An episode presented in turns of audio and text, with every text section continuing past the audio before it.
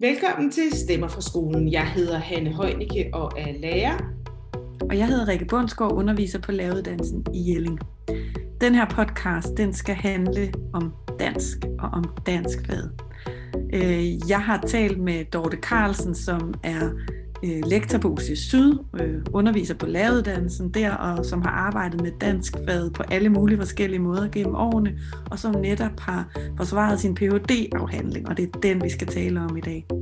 Den handler om, hvordan dansklæreren kan for, dansklærere kan forstå deres fag og begrunde deres fag på forskellige måder, og øh, hvordan man kan se det i deres konkrete undervisning. Og Dorte, hun har øh, hun er, hun er kommet frem til fire sådan, øh, måder, hvorpå læreren kan forstå deres fag. Det hun kalder fire øh, dansk didaktiske forståelsesmåder.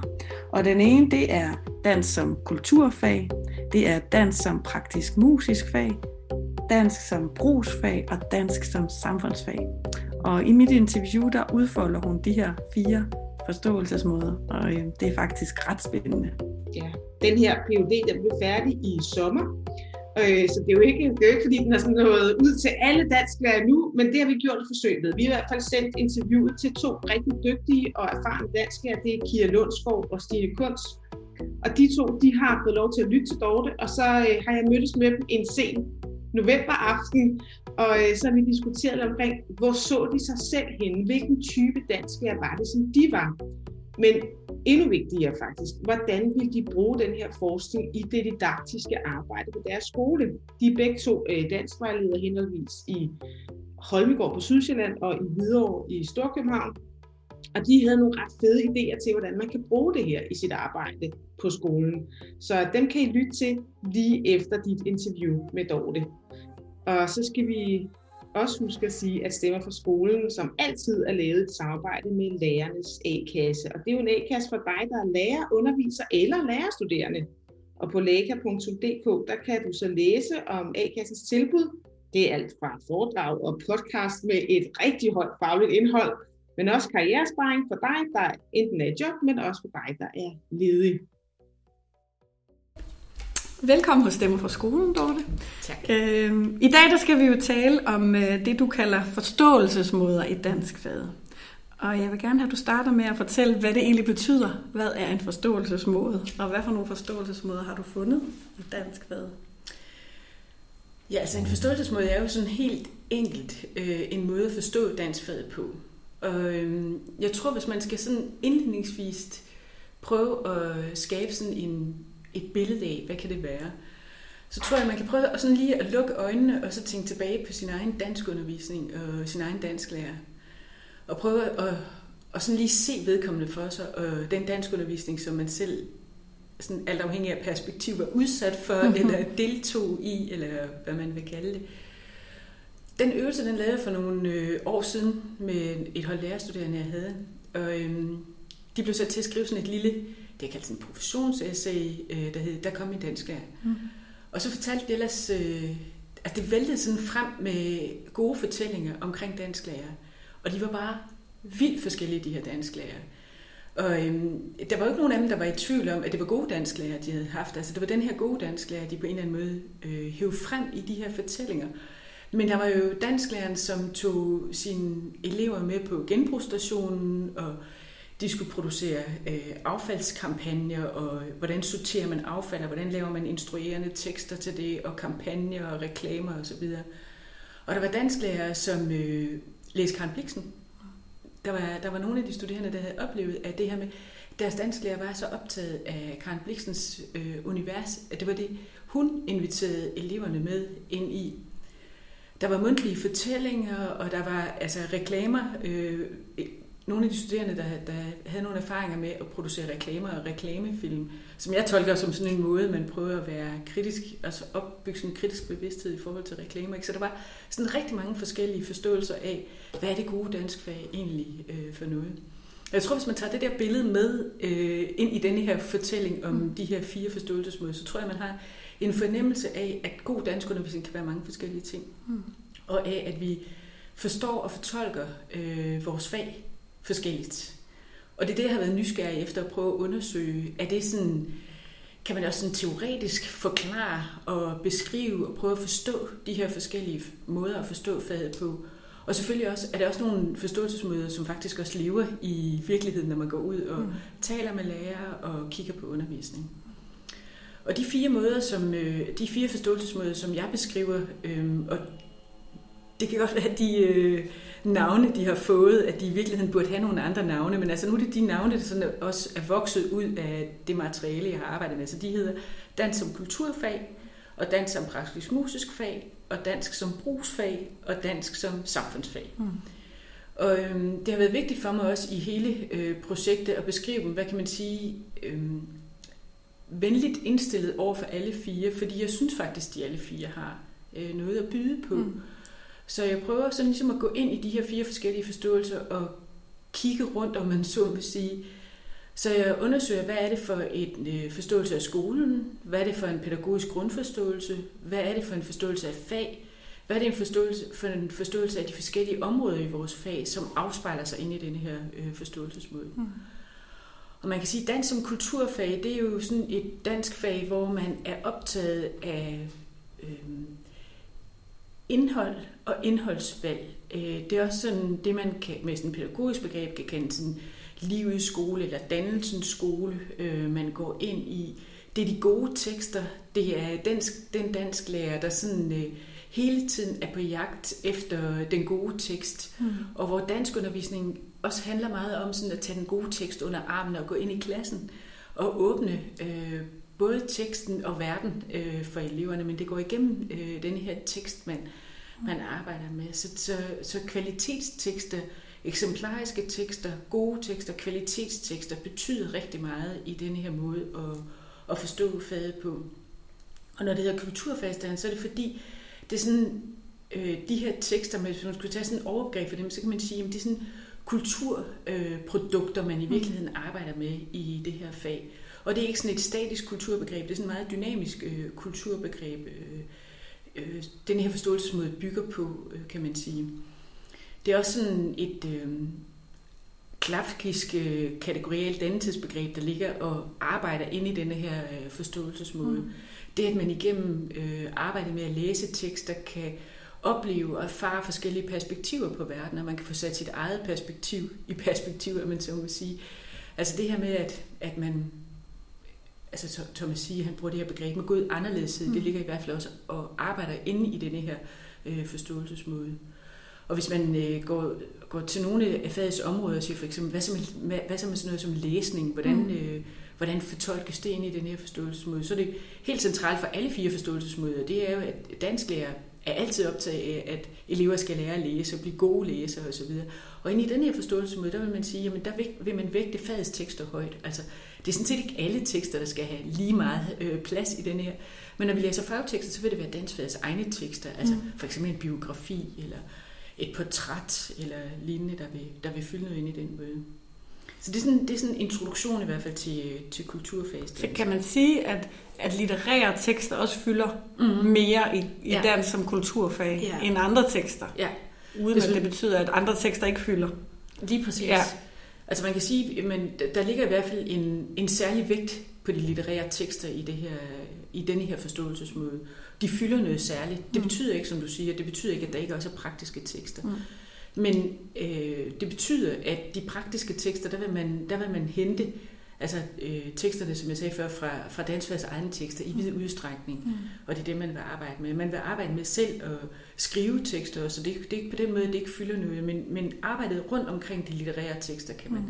ja. kan man også sige, det vil være omdrejningspunktet. Og de litterære tekster har helt klart en, en slags forrang i det her, i det her fag. Det er bare vigtigt, det er bare vigtigt at forstå, at den her forståelse det er ikke sådan, at man ikke arbejder med andre tekster. Det er ikke sådan, at man ikke arbejder med mundtlighed, mm. eller man ikke arbejder med skriftlighed, men, men det vil være en bestemt type tekster, man arbejder med, om man så må sige. Ja, og litteraturen har mm. forrang på en eller anden måde. Ja, ja. det har en særlig øh, kvalitet det, ja.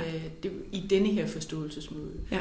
Ja, og vil være, være noget af det, der også vil være særligt for danskfaget i denne her. Altså, det vil være noget af danskfagets særlige bidrag ja. i forhold til skolens formål. Det vil være, at her der, her der læser vi øh, litterære tekster, arbejder med dem, analyserer dem, producerer Så, det, så igen, både det receptive og det produktive indgår i det, denne her fagforståelse. Ja.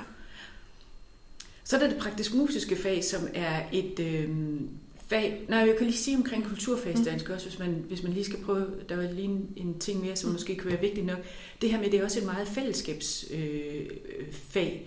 Forstået på den måde, at det jo... Øh, altså det, det sigter sådan på personlig og kulturel identitet, og det er ikke sådan det er ikke sådan en øh, nationalromantisk tanke, det bygger på, men det bygger mere på en forståelse af, at man træder også ind i et fællesskab, når man træder ind og arbejder med de her tekster, læser og så videre, så træder man også ind i nogle fællesskaber. Mm.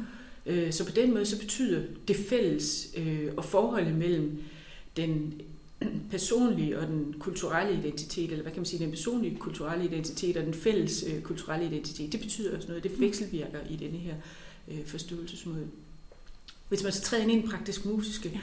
så øhm, er det, og det er ikke fordi den ikke er fællesskabs, øh, fællesskabsopbyggende, men i den forståelsesmåde, der er udgangspunktet på mange måder det enkelte barn. Mm. Øh, og det med vilje, siger barn, fordi det, selvom i folkeskolen, kan man sige, eller i skolen, der er børn jo elever, og det er de selvfølgelig også i det praktisk musiske dansfag, men, men udgangspunktet er, øh, sådan en potentiale tænkning. Øh, hvor er det enkelte barns ressourcer henne? Hvordan udvikles det enkelte barn i den nærmeste udviklingszone? Og barnet har, hvad kan man sige, krav på at blive mødt i den øh, udviklingszone.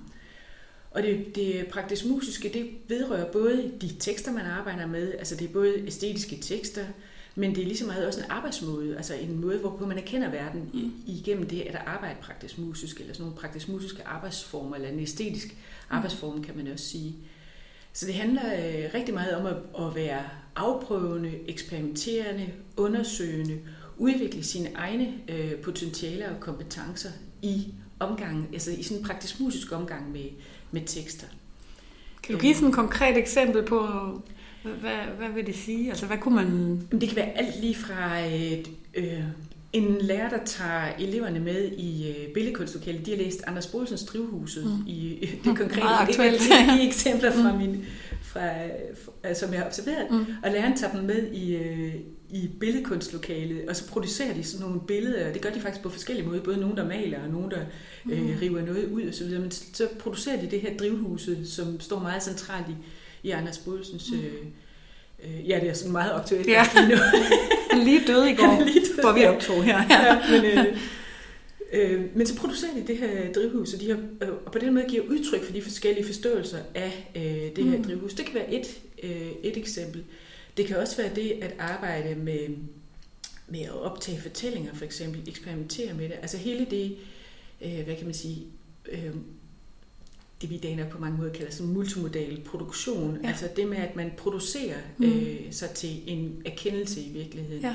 At man øh, begynder et tekstarbejde med at give udtryk for det indtryk, som teksten har efterladt mm. i, i en... Det kan også være kropslige dramatiseringer, det kan være øh, det at arbejde med sådan diagrammer og modeller over tekster. Ja. Så det kan være mange forskellige måder at arbejde sig ind i øh, tekster på.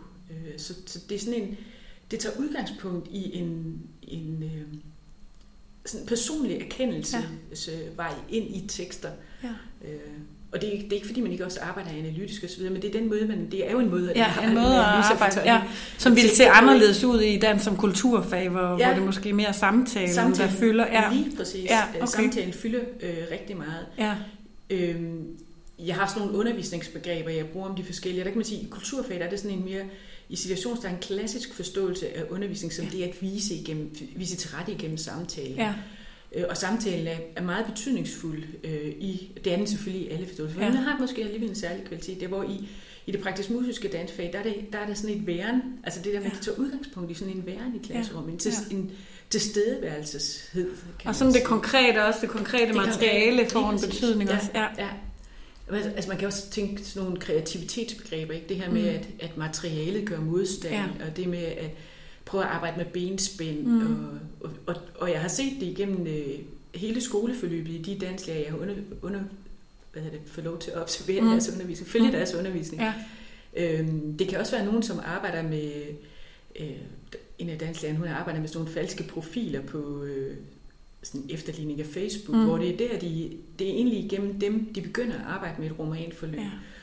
Og det er egentlig en, en, nogle ældre tekster, de arbejder mm. med, men hun øh, aktualiserer de her tekster. Mm. Og så bliver de senere arkiveret og bliver i talesat i forhold til, til en tradition også, men det, mm. det bliver igennem denne her... Øh, en ja, indgang til, det er en indgang til ja. at, at tale, ja. øh, til at, at arbejde i fadet. Så det er en anden sådan arbejdsmode ind i fadet. Mm. Kan man sige, før ved kulturfag talte vi om, at litterære tekster måske havde en forrang. Kan mm. man sige noget om det i det praktisk musiske, en praktisk musisk forståelsesmåde, mm. eller er det, mm. er det Altså, de har ja. fyldt mere i de øh, observationer, jeg har ja. gjort i hvert fald her. Jeg tror også, man vil sige, at de øh, fylder mere, men det, det er ikke øh, på samme måde det er ikke på samme måde, hvad kan man sige, et kardinalpunkt, hvad det er for en.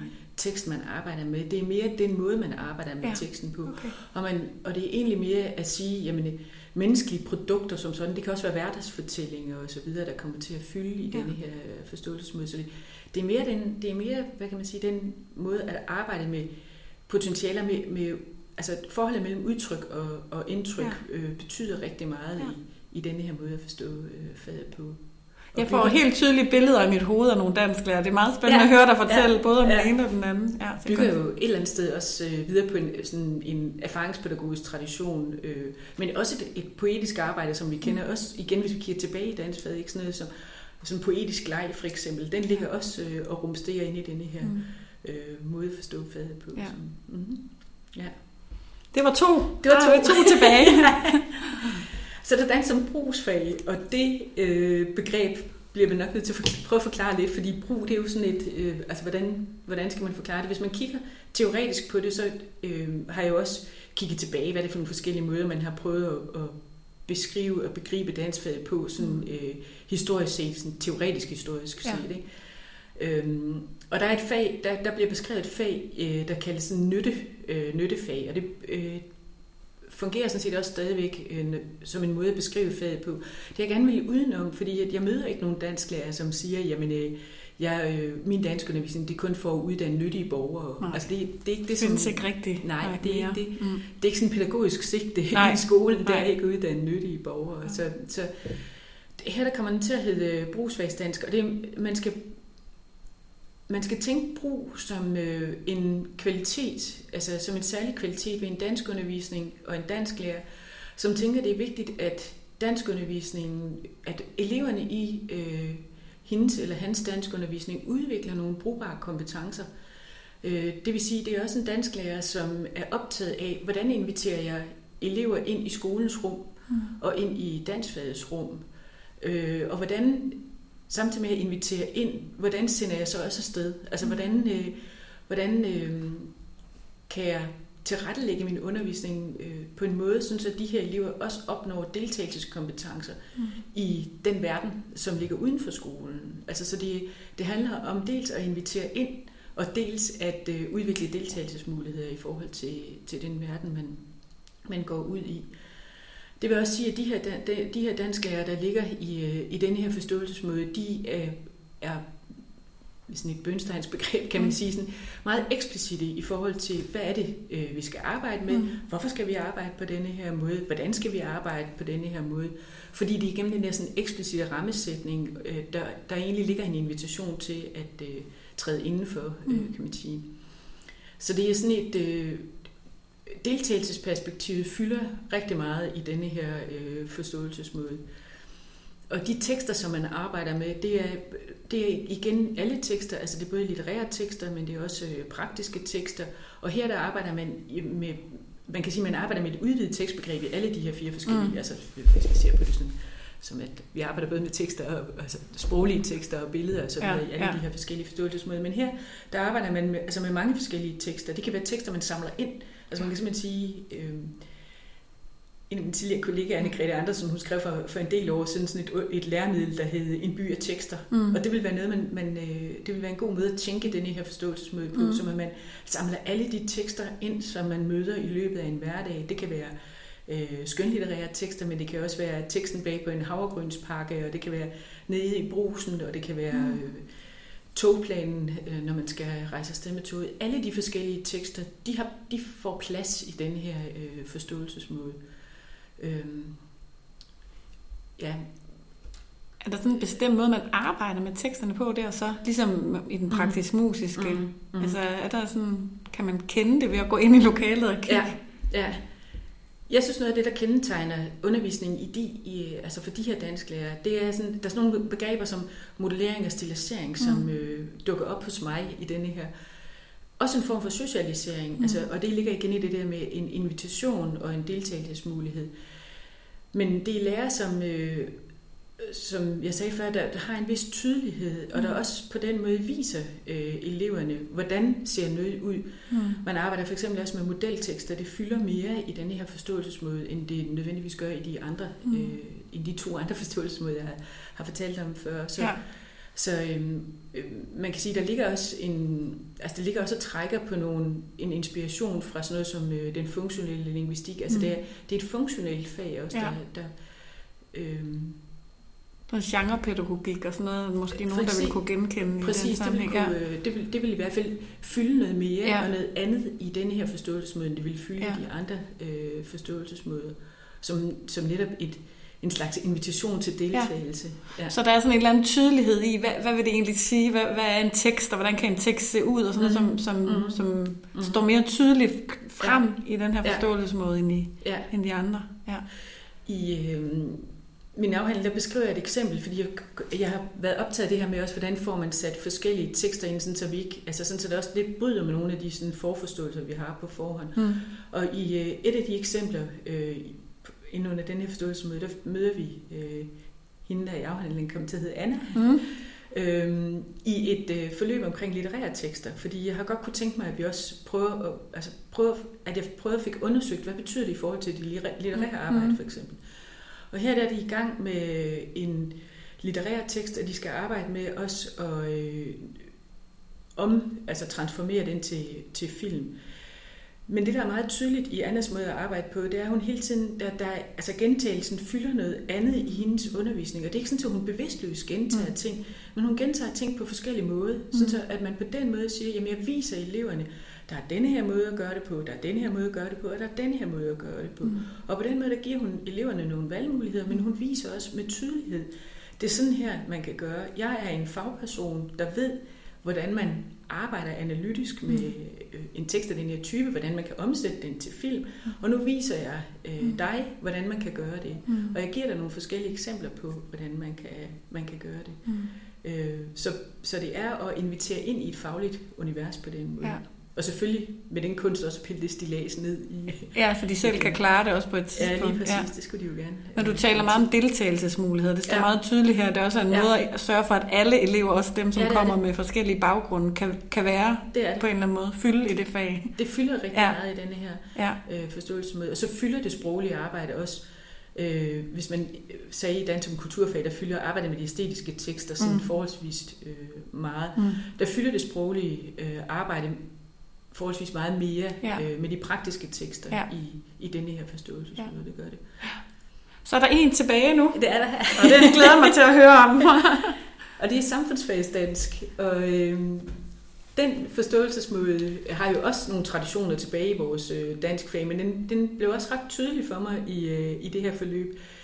Den handler også om fællesskab, og selvfølgelig handler den også om deltagelse, men den handler om det på en mere, øh, hvad kan man sige, set fra et mere kritisk perspektiv. Mm. Altså, hvordan, giver vi, hvordan opdrager vi elever i skolen til også at gå ud og selv vælge, hvad man gerne vil, og Mm. selv bidrage til det, øh, mere aktivt bidrage til opbygning af det samfund, som man skal være øh, en del af, både som menneske og som borger, når man øh, træder ud af skolen.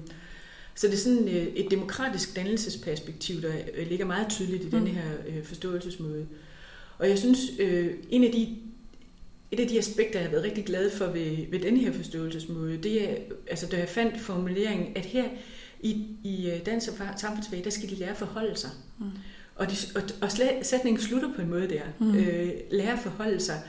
Fordi det ikke er lære at forholde sig på en bestemt måde. Nej. Øh, og det er rigtig vigtigt at forstå, at faget på den måde også åbner op til verden. Det er ikke sådan, at de skal lære at forholde sig på en bestemt måde Nej. til verden. Nej. Men det at lære at forholde sig, det at tro på, at altså opbygge tillid til, at jeg kan også forholde mig til øh, emner, øh, sprog, magt og så videre ind i denne her øh, forståelsesmåde. Så det, det er sådan en, det har for mig været sådan en fin måde at forklare mm. øh, dans som, som samfundsfag på.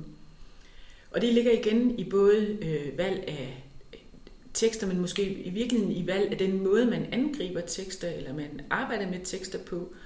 Øhm, hvor, hvor der i hvert fald er sådan to forskellige ting, man kan, man kan fremhæve. Det ene, det er, det handler, øh, altså, det handler rigtig meget om at gennemskue og, og se, at tekster også udtryk for et bestemt perspektiv på verden. At det skal man øh, lære at se, og det er egentlig uanset, hvad det er for en type tekst, vi arbejder med. Så, øh, så det er sådan det, det ene, den ene del, der er vigtig af det her. Øhm, det andet er så hele den måde, man arbejder med de tekster på, eller den måde, det arbejde kommer i stand på. Der er, der er elevernes medbestemmelse, den fylder øh, rigtig meget mm. i, i denne her forståelsesmåde. I den sådan, øh, vi har læst tilbage sådan, i den didaktiske litteratur, den almen didaktiske litteratur, og der bruger man begrebet, at der er sådan et kvæsi, altså et kvasidemokratisk forhold mellem lærer og elever, og det er ikke, det er ikke negativt ment, fordi kvasidemokratisk kan godt lyde sådan lidt... Øh, det kan godt lyde lidt som om, at det er sådan lidt en parodi, men ja. det er ikke. Det er ikke. Det er, det er ment, det er ment reelt. Ja. Kvasi kommer af, at det selvfølgelig stadigvæk er læreren, der bestemmer, hvad må eleverne være medbestemmende om. Mm. Men til gengæld, når eleverne får medbestemmelsesmuligheder, så er det også reelle medbestemmelsesmuligheder, de har. Og det, der igen er nogle meget fine eksempler, i, også i de dansklærer, jeg har observeret, der, der fortolker faget på denne her måde. Både på, at eleverne vælger for eksempel temaer til en avis, de skal arbejde med. Og, og læreren har ikke på forhånd, jeg snakker med hende på vej ned til lokalet, og hun har ikke på forhånd besluttet sig for, Nej. hvad skal det være. Det er reelt øh, ja. eleverne, der kommer til at bestemme. Og de, det bliver det, de kommer igennem sådan tre forskellige runder, hvor der først er brainstorm, og så får de indsnævet mere og mere. Til sidst skal de så stemme om, ja. at de tre forslag her, hvad bliver det så for nogle af forslagene? Og det, det forslag, der får flest stemmer, det er simpelthen det, der vinder. Ja. Øh, og så, så må de andre lære, der retter man sig ind. Nu er det det øh, tema, vi har valgt. Vi ja. Og så kan de belyse det på forskellige måder. Det kan også være valg af redskaber. Altså hun arbejder med, med forskellige former for digitale læremidler, de arbejder med på det her tidspunkt. Ja. Og der skal de selv være med til at bestemme, øh, vi skal, hvad er det for nogle øh, krav, vi har? Hvad skal det her læremiddel kunne? Vi skal kunne samarbejde, vi skal kunne producere tekst osv. Ja, hvad for nogle forskellige kan det? Jamen, det så oplister de forskellige, og så vælger de øh, det her. Og hun udfordrer egentlig deres valg, for hun synes, de skulle have valgt noget andet. Ja. Men, øh, men accepterer også, ja. at det er det her, blandt andet fordi eleverne synes, de har en, et, en fortrolig med et bestemt værktøj, mm. så er det det, de vælger. Mm. Og så går hun med, faktisk også med, mm. med det valg. Mm. Så, så der er sådan en, en anden, øh, det, er, det er en anden lærer, der træder frem i ja. det her. Øh, det er lærerrollen, der er tydelig her i, den, de, i forståelsesmåden, ja, at den er de forskellig. Er, det, det er nogle forskellige ja. lærerroller, ja. der, der øh, de er udtryk for nogle forskellige lærerroller også, ja. eller kommer til at udtrykke nogle forskellige ja. lærerroller. Mm. Kan man sige noget om teksterne sådan i, i, det, i den forståelsesmåde? Fylder litterære tekster også? Kan de godt fylde i sådan en forståelsesmåde også? Det gør de. Ja. Øhm, de, ikke, de, de dominerer ikke, mm. øh, kan man sige. Og, og øh, noget, af det, noget af det, man for eksempel kan sige omkring de litterære tekster, nogle af de nyere øh, måder at læse, altså tekster på, man kan sige for eksempel sådan en, noget som øh, hvad det, sådan feministisk læsning af ja. tekster, kan være et eksempel på noget, der fylder i denne her okay. forståelsesmåde, ja. fordi det er jo en, en anden måde at læse øh, de litterære tekster på, eller læse dem med et bestemt blik, kan man sige, mm. og med henblik på igen den her forholden sig. Det er sådan, ja. altså man, man, kommer, man bliver nødt til at forholde sig, når man læser øh, ja. på denne her måde, så man bliver også udfordret som læser, kan man sige, ja. øh, ved den måde at arbejde med dem på. Så det er ikke på den måde, at litterære tekster ikke fylder Nej. noget i, i den. Nej, det er bare med et andet perspektiv. Det er med et andet perspektiv. Der er nogle andre begrundelser. Altså dybest set, så kan man sige, at forståelsesmåderne er jo forskellige i forhold til de begrundelser, de har. Ja. Hvad er det, skolen skal? Mm. Altså, hvad er skolens øh, vigtigste formål, og på hvilken måde bidrager danskfaget til det ja. øh, formål?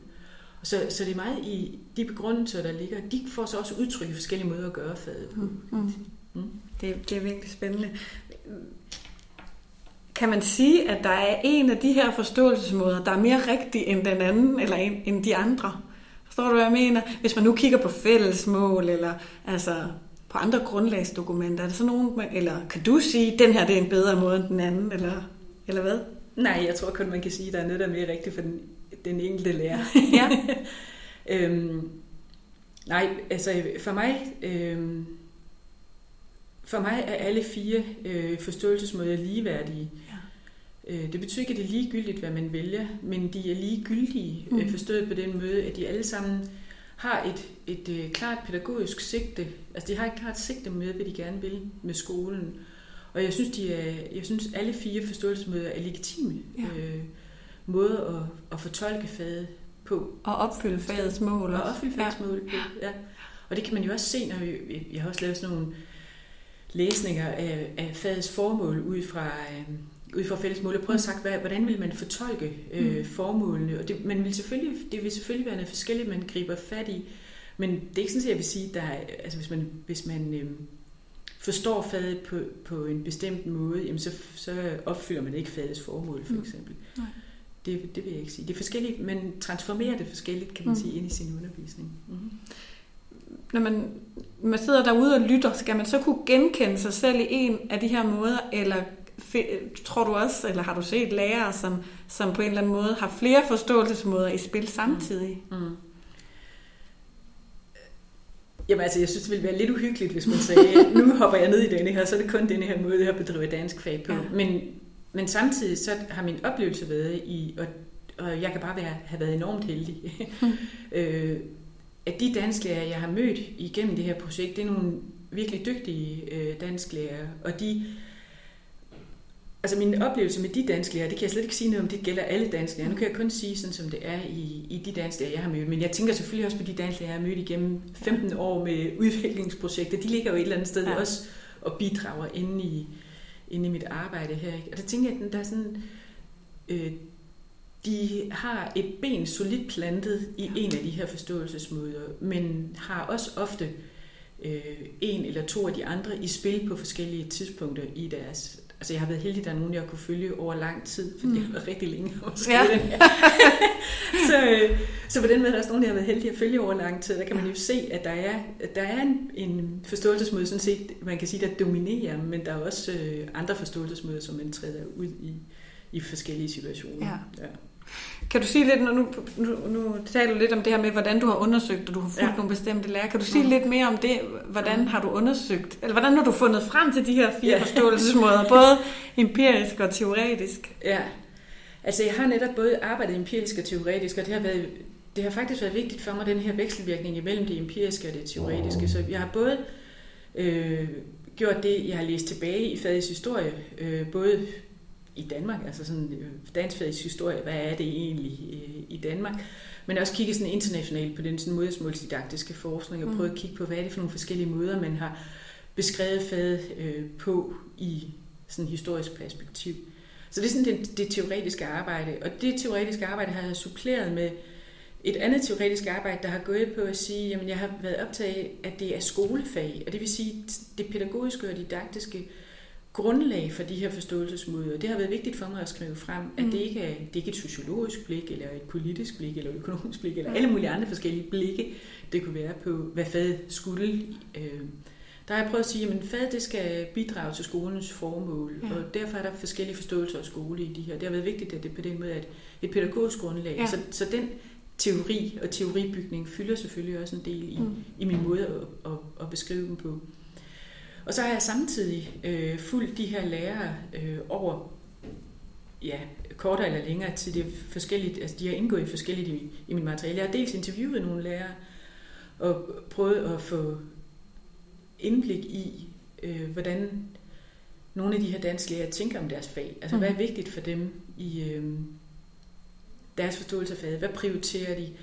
Øh, når de skal fortælle med deres egne ord, hvad er vigtigt, hvad er vigtigt for mig, øh, eleverne, de lærer i dansfaget? Hvad, hvad ligger mig på hjerte Mm. øh, i det her dansfag? Og så har jeg samtidig også observeret nogle lærere, som jeg som sagt har fulgt over kortere eller længere tid, Mm. og simpelthen kigge på deres danskundervisning. Hvad er det, der foregår? Hvad er det for nogle måder, de gør danskfaget på? Altså, når de helt konkret kropsligt står i klassen, hvad er det så, der sker? Altså, Mm. Hvordan organiserer de klasserummet? Øh, Hvor, hvor meget viser de eleverne, som jeg fortalte før? Mm. Hvor meget øh, lægger de ud til elevernes øh, demokratiske medbestemmelse? Mm. Øh, hvad, er de for en, øh, hvad er de for en figur, når de står i, i klassen? Øh, hvad er det for nogle aktiviteter, de sætter i gang? Altså, hvad er det for nogle undervisningsaktiviteter, der kommer til at, at fylde i de her forskellige klasserum? Hvad er det for nogle tekster, de bringer i spil? Hvordan øh, i tale sætter de de her tekster øh, i klasserummet. Så det har været alle de forskellige ting, jeg har prøvet at kigge på. Og så har jeg, øh, og det var egentlig, igen, der er jo mange ting, der sådan er lidt tilfældigt, når man mm. arbejder i sådan et projekt som det her.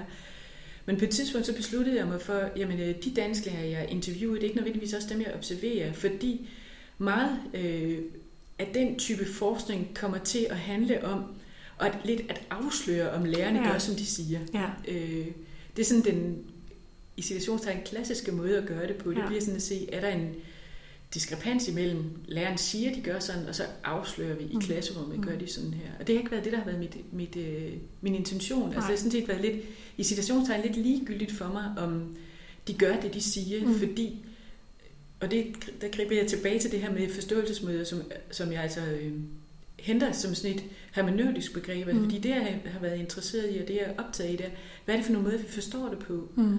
Og den forståelse, øh, set fra mit perspektiv, kommer til udtryk både i det, vi siger, mm. det vi kan fortælle om faget, den måde, vi tænker om faget på, men også i det, vi gør, når ja. vi kropsligt står i, i klasselokalet. Mm. Så på den måde så har det ikke været interessant for mig, om, øh, om, om der på den måde er sådan en sammenhæng imellem det, man siger. Det, det tror jeg på, ja. der er. Men, øh, men det er ikke det, der er det vigtige Nej. i det her. Ligesom jeg, ikke, jeg har ikke kigget på, øh, du spurgte før til det med fælles mål. Ja. Det er selvfølgelig vigtigt, at man lever op til læreplanen. Det er klart, det er jo det, der er vores øh, øh, grundlag. Men det har ikke været, det har ikke været mit projekt heller Nej. at sige, hvordan transformerer de læreplanen, øh, de her lærere. Øh, og mit bud vil være, at det gør, de, det gør de jo forskelligt, fordi de fortolker, det er jo en tekst, ligesom ja, alt præcis, så man kan fortolke og den fortolker ja. de. Øh, heldigvis, heldigvis. De, ikke? Heldigvis, ja. og det øh, pædagogiske rådrum skal der være. Det er, jo, ja. det er jo hele den didaktiske dømmekraft, kan man sige, som jeg jo netop håber med sådan et projekt her, mm. og sådan nogle beskrivelser her, kan være med til at bidrage til at ja. sige, jamen, øh, den fortolkning, jeg foretager af faget, når jeg står her, nu, nu har jeg også nogle ord og nogle begreber og nogle argumenter, jeg mm. egentlig kan sætte i spil i forhold til den diskussion og den argumentation for de valg, jeg har truffet mm. i faget. Mm. Mm. Dorte, du, du, du bruger også et begreb, som du kalder forfaldsformer. Ja. du siger, at alle forståelsesmåder har også forfaldsformer. Ja. Kan du prøve at forklare det begreb? Ja. Altså, jeg vil gerne prøve, men det er et af de begreber, som jeg nok, altså som man bliver nødt til at, jeg bliver nødt til at prøve at arbejde videre med. Ja. Øh, men, men man kan sige, der er sådan forskellige, der, der er forskellige indfaldsvinkler til at tale omkring forfaldsformer, og jeg vil lige prøve sådan helt kort at beskrive, hvordan min egen vej til de der forfaldsformer var. Mm. Fordi for det første, så, så øh,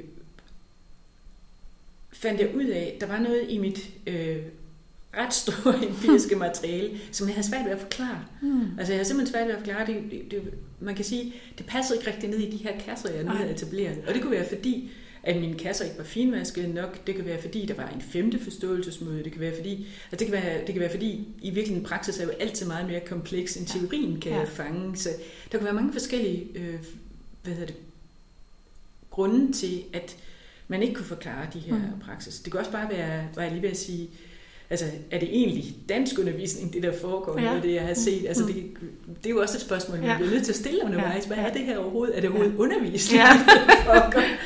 Øhm, og samtidig så har jeg også tænkt, at hvis jeg skal være tro med det udgangspunkt, jeg har, at når læreren står i klasserummet, så gør de noget, de på en eller anden måde øh, finder meningsfuldt. Altså så, så må det, hvad, hvad er det så for en meningsfuldhed, som jeg ikke har fanget mm. i, øh, i denne her? Eller det, det, som jeg så fandt frem til, det var, det kan godt være, eller jeg tror, at de her øh, forståelsesmåder, de også har en skyggeside. Altså mm. man kan jo næsten forestille sig, hvis du kan, hvis du tænker, at forståelsesmøderne, de har også alle sammen en bagside. Mm. Og netop måske det, øh, at jeg har beskrevet dem som pædagogiske forståelser af skolen, mm. så, så rummer de også det øh, paradoks, som alle vores pædagogiske aktiviteter rummer. Mm. Altså, man kan sige helt grundlæggende, så vil vi gerne igennem en ydre påvirkning mm. udvikle nogle øh, mennesker, som netop kan gøre sig fri af ydre påvirkning mm. og selv træffe beslutninger. Mm. Igen, både som menneske og, og borger. Og det paradoks, det prøvede jeg at lege videre med at tænke, det findes også, tror jeg, inde i hver af de her forståelsesmåder. Altså man kan sige, hvis vi prøver at dykke ned i nogle af dem, så kan man sige, inde i øh, dansk som kulturfag, der er det klart, Øh, igen, jeg har hævet tilbage til det her billede af den dansklærer, der er optaget af det med at finde de gode tekster. Mm. Øh, og det kan være kompleks litteratur, det kan være alt muligt forskelligt, man finder ud af, det her det rummer så meget, at det vil jeg gerne præsentere mine elever for. Mm.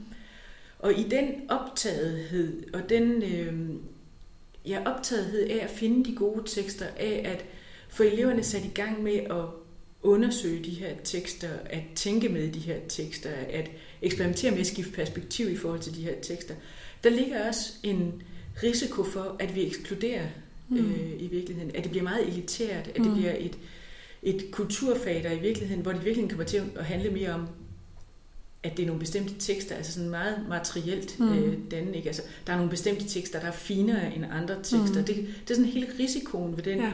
øh, ved den måde at bedrive dansk undervisning på. Mm. Vi vil gerne det gode, mm. men i den vildhed ligger der også en risiko for, mm. at vi øh, for eksempel kommer til at sige, at der er nogle tekster, der er bedre end andre tekster, mm. og så bliver ekskluderende sådan, der er nogle måder at læse tekster på, ja. som er mere rigtige end andre.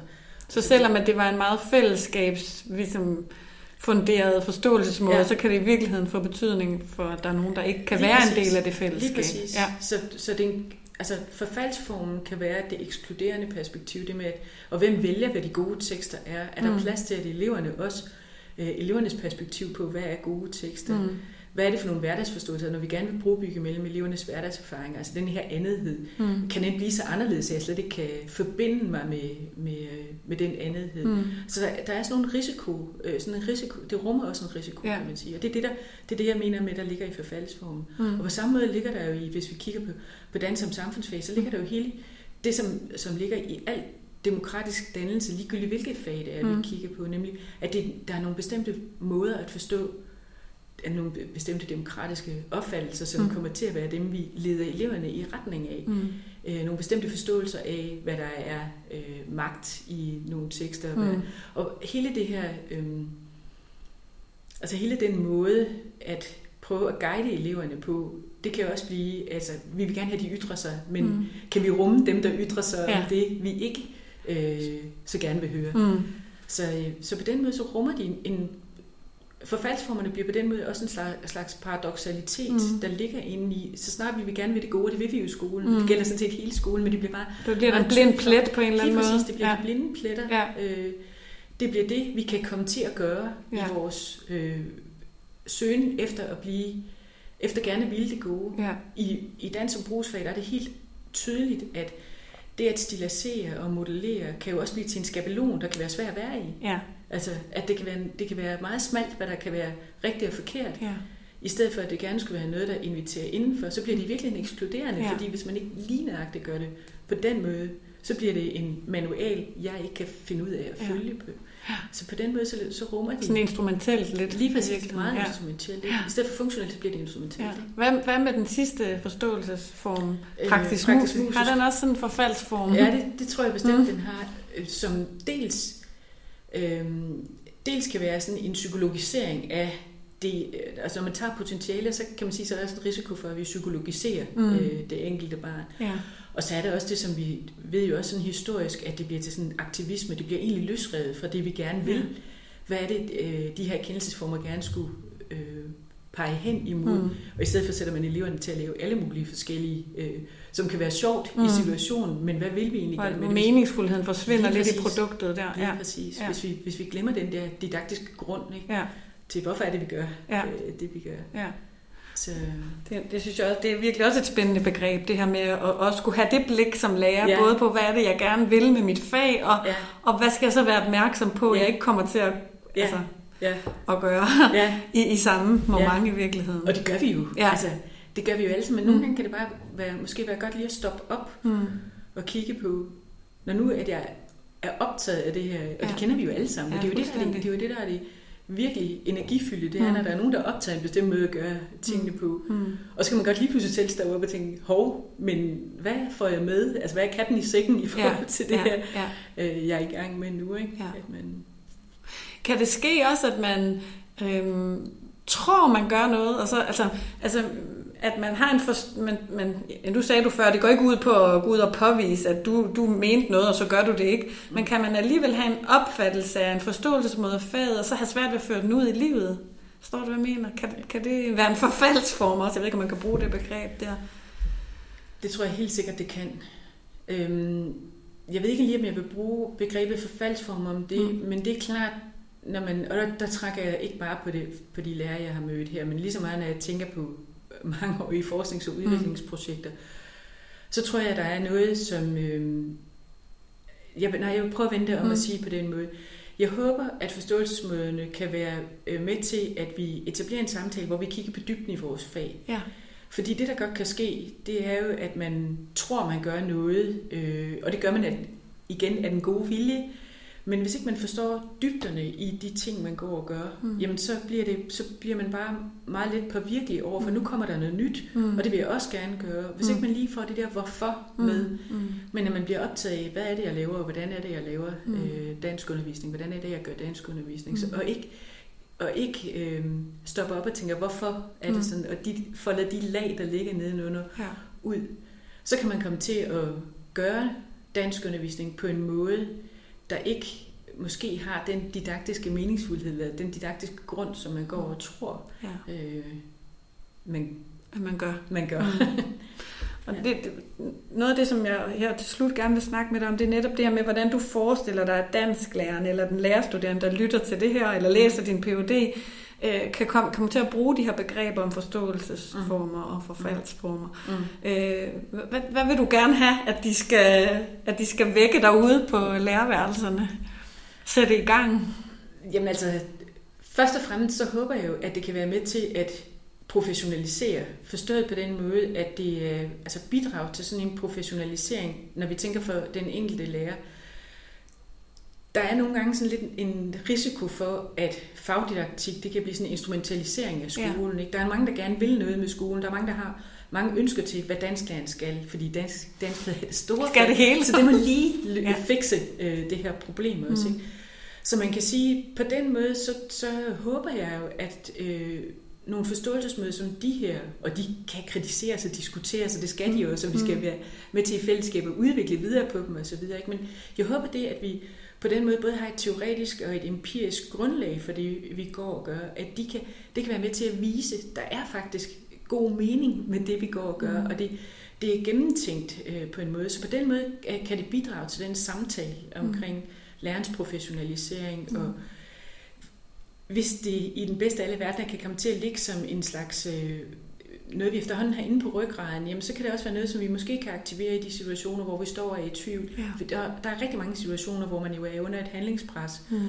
Og om ikke andet, så kan det godt være, at man træffer nogle valg i situationen, så man så bagefter kan bruge noget, nogle af de her forståelsesmåder til at reflektere over, mm. hvorfor var det lige, jeg gjorde sådan? Hvordan kunne jeg også have gjort? Mm. Hvilke valg kunne jeg også have truffet i denne her? Øh, så, så på den måde, man kan sige, at det sådan bidrager til, til den der didaktiske dømmekraft. Mm. Ikke? Altså dansk didaktiske dømmekraft, mm. man, jeg godt kunne tænke mig i, i den bedste af alle verdener ja. i hvert fald at være med til at bidrage ja. til. Det er sådan for, for læreren, der allerede øh, er i praksis. For den lærerstuderende ind i læreruddannelsen, der er det klart, at når man, når man selv underviser i læreruddannelsen, tænker jeg jo, jamen de her forståelsesmåder, dem kan vi bruge, når vi analyserer læremidler for mm. eksempel. Fordi mm. det er jo sådan en måde, hvorpå vi kan prøve sådan at foregribe nogle praksiser, ikke? og hvad, det, hvad er det for nogle forståelser af faget, der kommer til mm. udtryk. Og jeg ved jo fra min egen arbejde, mit eget arbejde med, med læremidler, der er jo læremidler, som fortolker faget sådan ret kraftigt ned i en af de her ja. Øh, forståelsesmåder. Mm. Ikke? Så hvordan får vi øje på dem? Ja. Fordi det kan forhåbentlig også være med til, at vi så kan få øje på det, når vi ser øh, kollegaer eller andre, der, der gør det. Så det kan være et mm. eksempel på, hvordan mm. man ville kunne... Det er jo svært at analysere læremidler. Jeg synes tit, vi mangler nogle redskaber til ja. det, som sådan danskfaglige redskaber ja. til, hvad, hvad, det kan godt være sådan almen didaktisk, man kan bruge nogle af Thomas Ilums begreber, ja. Ja. men, men hvordan kan man kigge på det med dansk? Det, det, det kunne jeg virkelig også forestille mig. Kan, man kan opdage noget om læremidler, ja. når det ja. gør sådan her, det kan hænge sammen med den Lige her forståelsesmåde. Ja. Lige præcis. Fordi man kan, man kan sådan set jo gå ned og kigge på, hvad er det for nogle undervisningsaktiviteter, der sættes i gang. Hvad er det for et valg af tekster? Mm. Hvad er det for nogle begrundelser, der er? Når man så begynder at samle det, så kan man se, okay, det er altså nok den her forståelse af fadet, der træder frem ja. i uh, det her lære. Ja. Så det er de der kombinationer af det, sådan, den arkitektur, jeg ligger nede under de her Ja. forståelsesmåder. Som er- Men man kan vel også som lærerstuderende selv begynde at, altså at bruge begreberne til at, at finde ud af, hvad for en forståelse har jeg af faget? Ikke? Hvad, Jo, hvad, er det for, sig selv. Ja, hvad er det for noget undervisning, jeg gerne vil, Ja. vil bedrive, når Ja. jeg kommer derud? Ja, hvad er vigtigt for mig? ja. Ja. Hvor, kan jeg, hvor kan jeg fornemme, her der er noget, som, som øh, er et brandpunkt for mig? Ja. Altså, ja. Jeg synes, du, det, er jo, det er jo også en vigtig pointe, at det her, du beskriver de her lærere jo simpelthen, man kan jo se dem stå der virkelig dygtige lærere, og dem mm. findes der jo en milliard af ude i skolen. Og få lov til måske også at stræbe efter noget, det synes Ja. jeg da også er, er Ja. lidt spændende at have sådan nogle rollemodeller. Er det jo Ja. på en eller anden måde alle fire, som Ja. du beskriver ja, det er det. Og Jeg, jeg, jeg synes også, det kunne være spændende. Vi har, vi har tidligere lavet en podcast om professionelle læringsfællesskaber, hvor, Ja. hvor han vil tale med der. Miki, han, han beskrev, hvordan det nogle gange kan være svært at have noget, hvad skal vi sige, fagligt at tale om. Man kommer let til at tale om, hvad for et materiale lidt tilfældigt skal vi bestille hjem, og hvor mange gange skal vi det. Eller at man i fagteamet faktisk øh, Mm. virkelig kunne få noget kød på en samtale og finde ud af, hvad er årsagen til, at vi faktisk indimellem laver forskellige undervisning. Ikke? Må- Måske kan man også blive Ja. inspireret lidt af hinanden. Det vil jeg håbe i hvert Ja. fald. og fordi de kommer tit til, lige lige netop som du siger, det bliver tit sådan lidt nogle fluffy begreber, altså Mm. så er det elevernes læring eller noget, man tager. Men, men her der kan man sige, der kan vi, det kan være noget, man konkret kan diskutere i et fagteam, og så Ja. ja. også træffe nogle beslutninger på baggrund af det. Mm. Nu siger du, at man kan bruge det til også at forstå læremidler, men kan man egentlig også forstå den dansk didaktiske teori med de her begreber? Altså, kan de bruges også i et eller andet i den forbindelse, eller kan de bruges til at udvikle ny didaktisk teori? Altså det tror jeg da, eller det håber jeg, mm. at, at, øh, at de kan. Altså i virkeligheden, så kan man sige, at fagdidaktikken er meget ung i forhold til øh, den almene didaktik Mm. og i forhold til pædagogikken. Som, og alligevel så kan man sige, det er jo igennem fag, øh, eleverne møder verden i skolen. Altså det er jo, det er jo fagen, der står jo dansk og matematik og engelsk på, på skema, så det er jo det, der er, det er, jo det, der er øh, virkeligheden for, for eleven. Så Mm. jeg håber da, at fagdidaktikken i hvert fald danskfagsdidaktikken mm. også øh, med det her, fordi det, det er jo dansk didaktisk. Det, jeg påstår på ingen måde, det gælder for matematik. Nej, det nogle godt. Hvem fag. ved, om de også findes i det fag? Noget af det gør nok Og det kan måske. man måske så da bruge dem til Ja, at. Det kunne være spændende. ja. ja. Men, øhm, men på den måde håber jeg da, at det kan, være, kan bidrage til at udvikle sådan vores øh, danskdidaktik. Ja. Og de diskussioner, vi også skal have med hinanden. Altså det vil være, for mig ville det være meget farligt, hvis det lige pludselig betød, at vi blev enige om alting. Så på en måde kan man sige, at det her det er også et forsøg på at prøve at sige, en konstruktiv øh, uenighed skal der være plads til, fordi Ja. ellers så bliver vi for øh, snævre i vores syn på, Ja. ja. både på faget, men også på, på skolen. Ikke? Ja. Jeg kan jo også sagtens genkende mig selv i en af mm. de Mhm. her forståelsesformer. Jeg tror da også netop, at man, det, det at kunne diskutere med andre, ja. Ja. og i virkeligheden også måske rykke sig lidt i sin forståelse af Ja. faget, øh, Ja. er, er nok også sundt nok. Ja. For alle os dansklærer, Ja. der godt ved, hvordan vi synes, det hele skal være. Ikke? At man faktisk også kan udfordre hinanden Ja, lidt. ja. Dorte, mange tak, fordi du ville være med hos Stemmer på skolen. Det har været super interessant at høre Det er mig, der siger tusind tak. Ja.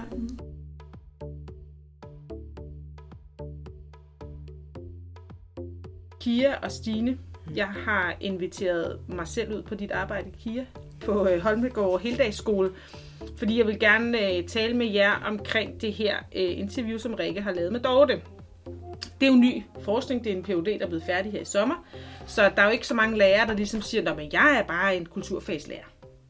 Øh, så derfor har I lyttet det her igennem, og øh, så skal vi ligesom have en snak om, hvor ser I jer henne i den her forskning, og hvordan kunne I forestille jer at bruge det. Men først vi skal I lige præsentere jer selv. Kia, vi starter med dig. Ja, men jeg hedder jo Kia Lundsgaard, og jeg er øh, dansklærer og faglig leder og danskvejleder på øh, Holmegård Hilderskole. Så jeg har øh, virkelig danskfaget øh, under neglene, og jeg har undervist i dansk i, øh, i 20 år. Ja, Så, øh, så erfaren dansklærer kan man vel godt kalde mig. det kan man godt. Ja. Kan du lige sige sådan et par få sætninger om, hvad du synes er god dansk undervisning? Jeg synes, god danskundervisning, det er, hvor eleverne bliver involveret. På den ene eller på den anden måde, men om det så er praktisk eller øh, mundtligt, eller alle de her tilgange, der nu er, men at eleverne ser en mening med danskfaget og kan forstå deres egen rolle nu, og en historisk rolle og en fremtidig rolle i, i dansk. Mm. Og så, ja.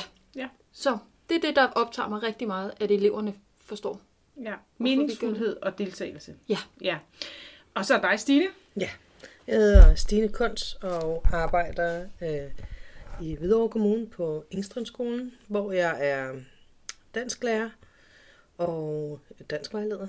Og øhm, jeg har undervist i 16 år i dansk. Øhm, og så har jeg jo lært øh, Kira at kende, da vi læste til danskvejleder. Og øh, hurtigt fandt vi ud af, at vi havde nogle spændende ting at kunne diskutere med hinanden. Øh, at vi er meget ens på nogle områder, og super forskellige på nogle andre områder. Og, og derfor synes vi, at hinanden var ret interessant at diskutere med, udvikle sammen med. Hmm. Og jeg skal lige høre, hvad er, ligesom jeg spurgte Kira, hvad er hmm. god dansk undervisning for dig? Øhm, jamen jeg tænker egentlig, det er meget noget med, at altså jeg vil gerne øh, øh, sørge for, at eleverne de bliver bjergtaget, at de øh, mister pusten, at de tænker, gud, sådan har jeg aldrig tænkt før, eller nej, se, det her har jeg lavet, eller wow, hvad var det, det der kunne med den tekst. Mm. mm. Nu skal vi lidt ned i øh, Dortes øh, forskning, og øh, altså, hun har jo lige redegjort for de her øh, fire forståelsesformer og forfaldsformen her. Men øh, jeg kunne godt tænke mig at høre lidt omkring, altså den her forskning her, er det noget, I har efterspurgt i jeres arbejde egentlig? Altså er det noget, I tænker, ja, det her, det kunne jeg faktisk godt bruge? Ja, man ved jo først måske, at man har manglet det, når det er kommet. Så, mm. så efterspurgt har jeg ikke, men, men det jeg egentlig blev rigtig optaget af med, med det her interview, det var, at vi, når vi sidder på et lærerværelse, måske meget overfladisk sådan siger, det fungerer for mig, eller hvad var det, den undervisning fungerede, eller den undervisning fungerede ikke, og det kan godt blive meget overfladisk og individuelt, hvor jeg synes, at de her måder at se fag på, på en eller anden måde gør, at vi bliver opkvalificeret i at tale danskfaget. Mm. Så hvad er god undervisning? Øhm, det, det er der jo sagt rigtig meget om, men hvis man ligesom kan hænge det op på sådan fire overordnede kroge, der så hedder brugsfag eller kulturfag, eller de her fire områder, hun kommer, så, så tror jeg faktisk på, at vi kan få opkvalificeret vores dansfaglige mm. samtaler. Mm. Øh, mere end bare, jeg synes, den her tekst var god, eller det her er en god øvelse. Men, men hvad var formålet med det? Ikke? Mm. Altså, så på den måde synes jeg, at, øh, at det giver enormt meget mening, og altså hendes forskning har givet, ja, virkelig mm. spændende. Mm. Ja, det er jeg helt enig i. Det, det er super spændende. Øhm, og jeg tænkte meget, øh, intervieweren sagde jo på et tidspunkt, øh, nu kan man måske se for sig, hvad for nogle dansklærer man kender, der er det ene eller det andet, eller det tredje eller fjerde. Og, øh, og det kommer man jo til at grine af, fordi man tydeligt ser en kollega, der er det ene eller det andet, men gerne jo nogen, der er noget andet end en selv. Øh, så, så jeg er slet ikke i tvivl om, at man godt kan se øh, danskfagets praktiseren på den her måde. Mm. Jeg er helt, helt sikker på det. Og jeg synes, at nogle gange kan man stå på nogle dansklærer, hvor man tænker, hvad er det for noget mærkelig undervisning, hun laver? Og det synes jeg lige pludselig, at jeg kunne få øje på, at nå, det er måske fordi, at den dansklærer praktiserer danskfaget på en helt anden måde, end jeg gør. Mm. Og, øh, og ligger i en, i en anden kategori. Så måske er det ikke bare noget helt vildt mærkeligt dansk undervisning, der foregår. Mm. Det er bare set på en anden måde. Præcis. Det er, det er at sætte en anden kvalificeret vinkel på, yes. ikke? Mm. Og, og, og det er lige præcis det her, de her fire former kan, mm. og, og om der skal flere former til det, mm. problematiserer hun også selv, ikke? Ja. Om, det er, om det er nok, eller om det er for ligesom indsnævret. Ikke? Ja, ja. ja. Klapkis intelligens. Jo, er det ikke det? Nej, hvad er nu, han hedder ham der med de mange intelligenser? Howard Gardner. Howard Gardner, ja. Der startede med 7 og 10 og 14, ja, ja, og nu er den øh, sild død. Ikke? Den eksisterer ikke mere. Klapkis ikke død, øh, Nej, heldigvis. Ham holder vi fast i. Men, men at det netop ikke, som du siger, Stine, det der med, og det, det synes jeg er mærkeligt. Det kunne jeg ikke drømme om ja. at gøre. Eller, det her kunne jeg godt gøre, men at Ja, at vi bare får opkvalificeret ja. danskfaget. Mm. Øhm. Også fordi det er, danskfaget er jo ekstremt bredt. Det er jo ja, det største fag. Præcis. Og det er ja. også, altså, som hun også selv, Dorte, kom med eksempler med i starten af interviewet, det her med, at øh, hvordan har jeres egen danskundervisning ja. været? Ikke? Den er kæmpe bred, den palette der. Ikke? Ja. Altså.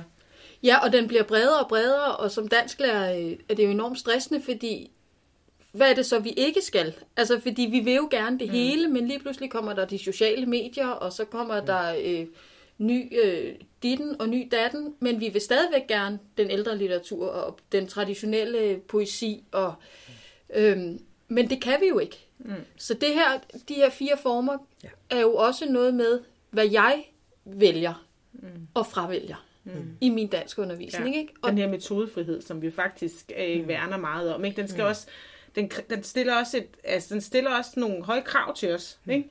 Nogle helt vilde krav, ja. og det er jeg faktisk ikke sikker på, at, at vi egentlig er så bevidste om, fordi vi gør det jo bare. Mm. Øhm, men jeg kunne godt forestille mig som nyuddannet lærer, ikke? at man kan stå der og sige, okay, så har vi den her brede palette, mm. men, men hvor pokker skal jeg starte, mm. og hvor skal jeg ende? Ikke? Mm. Og der er det jo, man skal finde sig selv. Vi taler også meget om læreridentitet mm. og sådan noget. Og det er jo virkelig, hvor, hvor ser jeg primært mig selv?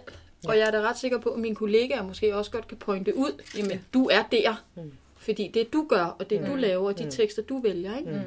Hvor ser jeg egentlig jeg selv hen i hvilken sådan forståelsesmåde? Øh, Altså, jeg ser helt sikkert mig selv i, i den her dansk som øh, kulturfag, som den primære.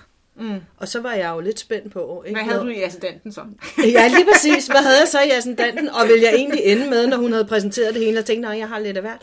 øh, nej, det har jeg faktisk ikke. Nej. øh, det er helt sikkert dans som kulturfag, som er min grundsten. Det er mm. der ingen tvivl om. Det handler om øh, de gode tekster, der åbner verden for eleverne. Det handler om også at øh, blive præsenteret for, øh, for nogle øh, klassikere, og ikke, med det mener jeg overhovedet ikke øh, kanon faktisk, men noget, som, som øh, jeg synes kan øh, være med til at danne dem som mennesker og forandre deres syn osv. osv netop det der med den gode tekst, som jeg har udvalgt, mm.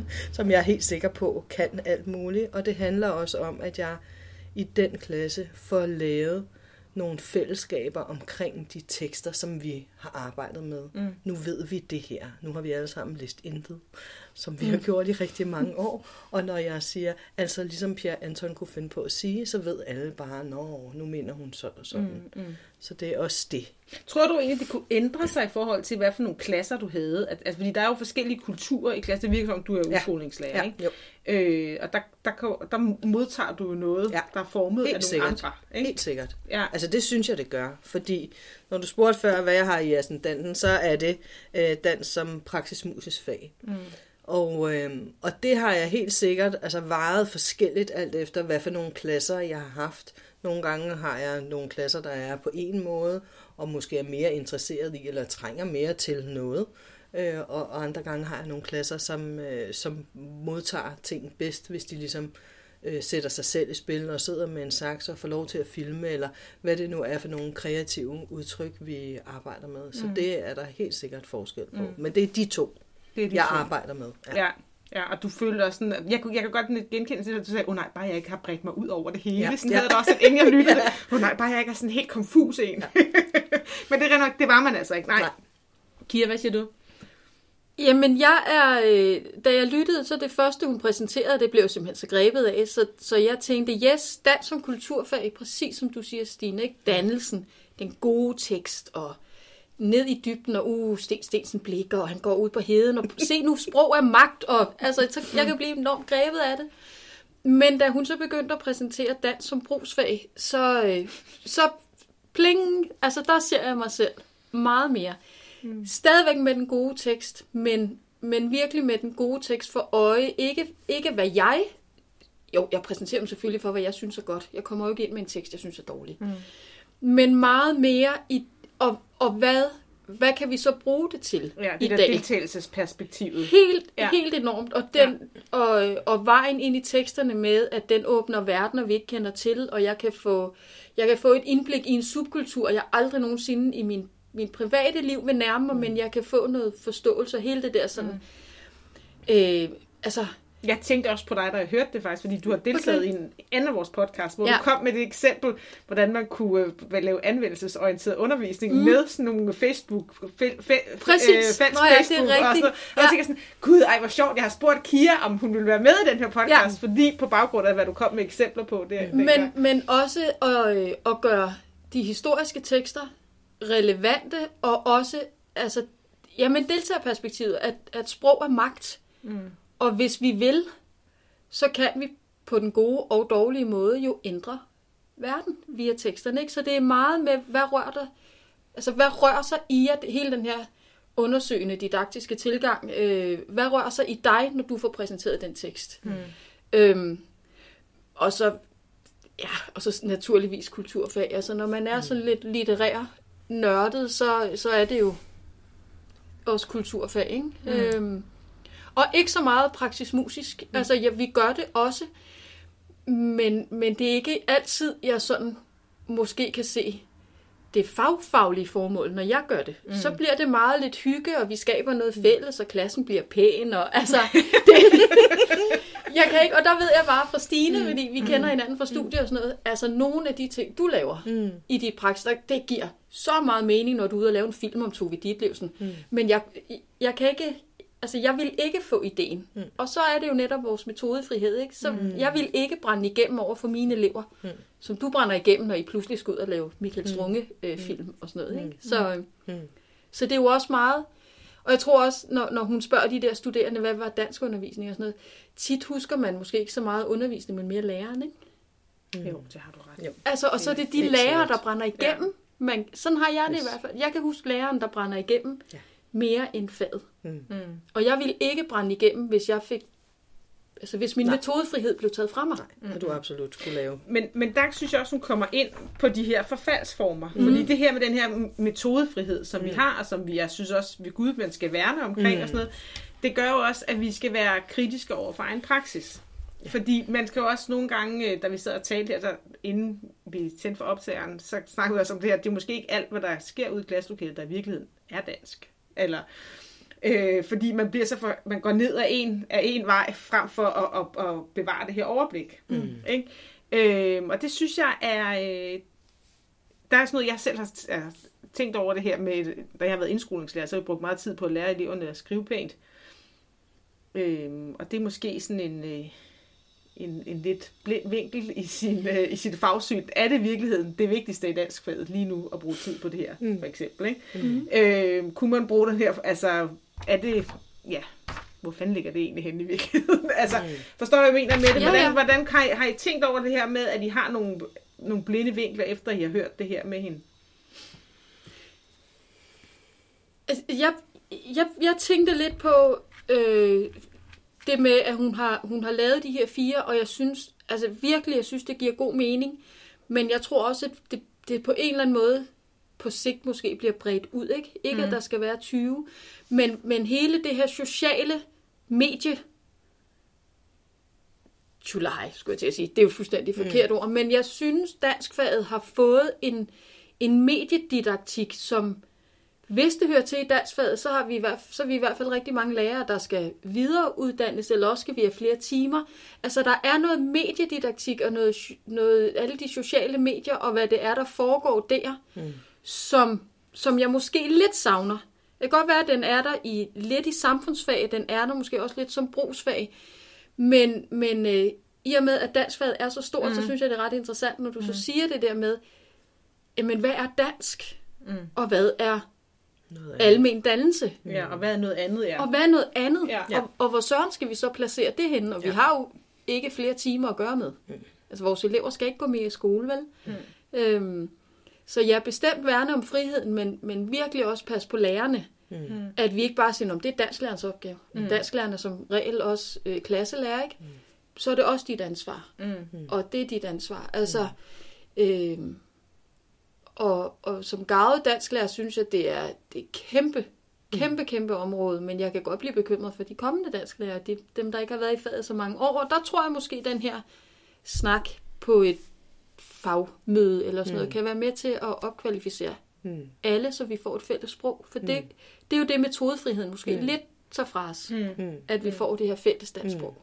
Mm. Jeg, måske. synes, jeg synes, det er meget fint, at hun... Øh, jo, jeg synes, at, at hun jo belyser de her fire områder som bestemt øh, lige vigtige og lige rigtige. Mm. Øhm, og der tror jeg, man skal holde tungen lige i munden ved sådan et øh, møde for alle sine dansklærer, for at det ikke bliver noget, der bliver bedre end andet. Mm. Øhm, og det, det synes jeg faktisk, det i sig selv er super interessant at få diskuteret. Jamen, hvad er det egentlig, der bor det ene sted, og det mm. andet sted, og det tredje sted? Hvordan kan man belyst det, skulle man måske tage sig sammen og have nogle flere ascendenter, end, end bare have en, eller hvad, hvad for en gavn kan vi have? Jeg tænkte meget på, da jeg hørte den, at jeg øh, fik på et tidspunkt øh, lov til at slå øh, et par klasser sammen, sådan så vi havde 32 elever, men var to lærere på hele tiden. Og hende, jeg underviste med her, hun var helt sikkert dans som brugsfag. Og når jeg hørte den her podcast, så tænkte jeg, gud, hvor lærte jeg meget af det. Mm. Fordi at jeg fik lov til at have alle danstimer sammen med en, som ikke tænkte samme om danskfaget som mig. Mm. Øh, Hvad med eleverne lærte de også noget? de, de, de lærte rigtig meget, fordi ja. vi jo så det fra forskellige vinkler. Mm. De lærte da helt sikkert ja. meget mere. Så jeg tænkte meget i sådan noget med samme undervisning, at man, og noget med at observere hinandens øh, øh, undervisning, planlægge noget sammen, fordi at man så vil få foldet danskfaget endnu mere ud, mm. især hvis mm. man ikke? efter at have gennemgået det her på et fagudvalgsmøde, siger, Nå, nu skal jeg finde en med en lilla hat, som ikke er mig. Mm. Det var dig. Skal mm. vi to lave noget undervisning sammen? Fordi mm. vi, jeg tror, vi gør det meget forskelligt. Mm. Ja, og fordi det her med forskellighed i virkeligheden gør mm. stærk. Eller sådan ja, lige præcis. Altså, lige fordi, præcis. Øh, tit så har jeg stået med, med nogen, og så har vi snakket sådan lidt, at hun er egentlig meget dygtig, og ah, hun har et lidt andet dansk syn, end jeg har. Ja. Og så er den bare endt der. Mm. Den er ikke ligesom sådan, nå okay, ja, det er måske rigtigt nok. Eller sådan, man kunne mm. ikke rigtig sådan ligesom kvalificere det videre til, hvad var det for et dansk syn egentlig? Nå. Eller sådan noget med, hvis man kom ind i en klasse, der var helt ro, så tænker man, gud, de har styr på det. Det går skide godt. Men hvorimod, hvis man ville komme ind i nogen, der havde måske et samfundsfagligt perspektiv, hvor alt er til debat, hvor eleverne, hvor det kræver, at eleverne overvejer at diskutere og tænker, altså lige fra tekstudvik eller udvælgelsen til, hvordan vi skal arbejde med den. Ja. Der kan jo ikke være ro derinde. Det kan der ikke være. Altså. Nej. Nej, og så, og så tænker man har tid til at diskutere det. Altså, at Præcis. vi hiver vores faglighed op, mm. hvor den øh, hører til, mm. øh, hvor vi kan være stolte af den, og netop mm. som, som øh, der også bliver virkelig understreget meget i interviewet, det er legitimt det hele. Mm. Altså, vi taler ikke om, at hvis du ikke er i Præcis. i samfundsfag, når man så er din tilgang jo forkert. Uh, forkert, ja. ja, ja. Men hvis man havde altså, den her viden, at, ja. at øh, Bente inde ved siden af, hun mm. har en mhm. meget øh, samfundsfaglig ja. tilgang til det, så derfor er der lidt larm derinde ja. hos hende, og derfor ja. er der ikke en fuldkommen fast læseplan, fordi det kommer ind under nogle emne og ikke nogle forskellige mm. titler. Præcis. Ikke? Altså. Jo. Ja, fordi vi jo som lærere er på mange måder et ensomt øh, folkefærd, ikke? Altså, mm. vi går jo ind og lukker vores dør. Mm. Øhm, og, øh, og nu, altså også med sådan, du ved, manglende, eller i hvert fald mindre tid til fælles forberedelse ja. og sådan noget, så, så er det i hvert fald vigtigt, at når vi endelig har tid til at være sammen, at mm. de samtaler, vi har, så bliver mere end bare, skal mm. vi have bogsystem A eller bogsystem B, ja. og hvordan søren lærer de at sætte de kommer er. Altså, ja. Og det kan den her ja. øh, hendes forskning i den grad være med til at sætte øh, fokus ja. på. Den har virkelig sat nogle, ja, nogle fagfaglige tanker i gang hos mig, hvor altså, man bliver klogere på sig selv ja, det er i virkeligheden. Ja. Ja, ja, ja. Det er ligesom en damebladstest, bare for lærer. ja. ej, øh, ej, men... Øh, Uden i øvrigt at tale den ned. Og sige ja, nej, ja. Men, men jeg blev jeg virkelig... Jeg elsker damebladet. Ej. Super. Ej, må jeg lige spørge ja. om noget her, fordi ja. jeg tænker, hvis jeg, jeg vil gerne lige tilbage til de her forfaldsformer, for det kan mm. godt være sådan lidt svært på den måde mm. at, at forstå og få det her kritiske syn. Hvis man nu siger, den som kulturfag, Stine, det sagde du, du var, ikke? Jo. Altså, og hun kommer selv med et eksempel, dårligt på, hvordan en forfaldsform kan være på det. Det er, at du er så forhippet på at vælge lige præcis de rigtige tekster, øh, for at få det her fælles kulturelle øh, identitet for alle børnene her. At du, der er en masse tekster, du simpelthen slet ikke får, mm.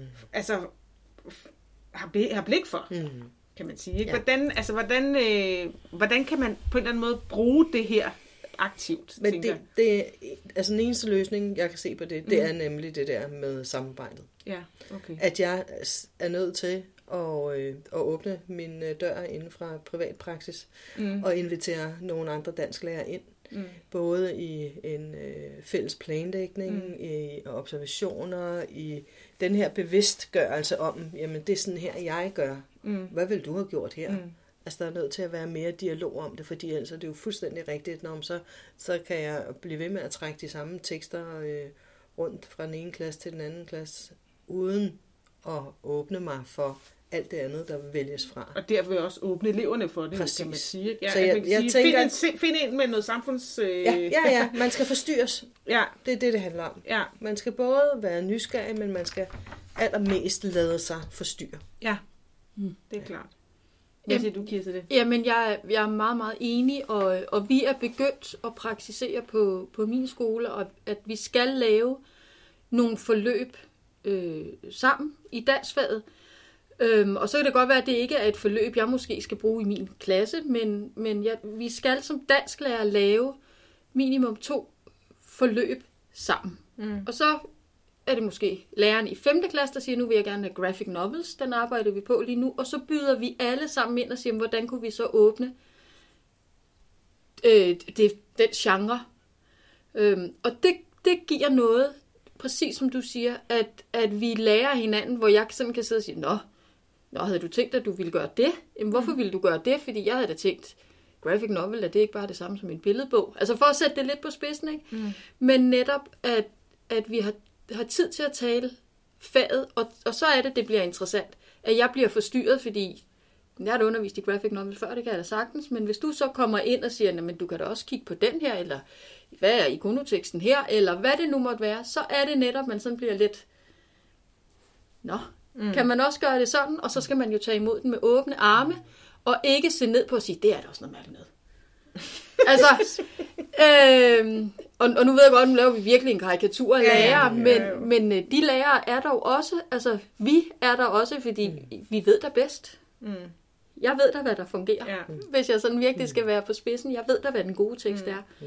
Men det er jo et meget konkret altså, råd, du har det her med, at man tager undervisning op i et fælles forum. Ja. Altså sådan ja. kan man sige, hvor man ligesom siger, det kan godt være, at jeg underviser første klasse, men derfor kunne jeg måske godt have noget at byde ind på, ja. på The Graphic Novel.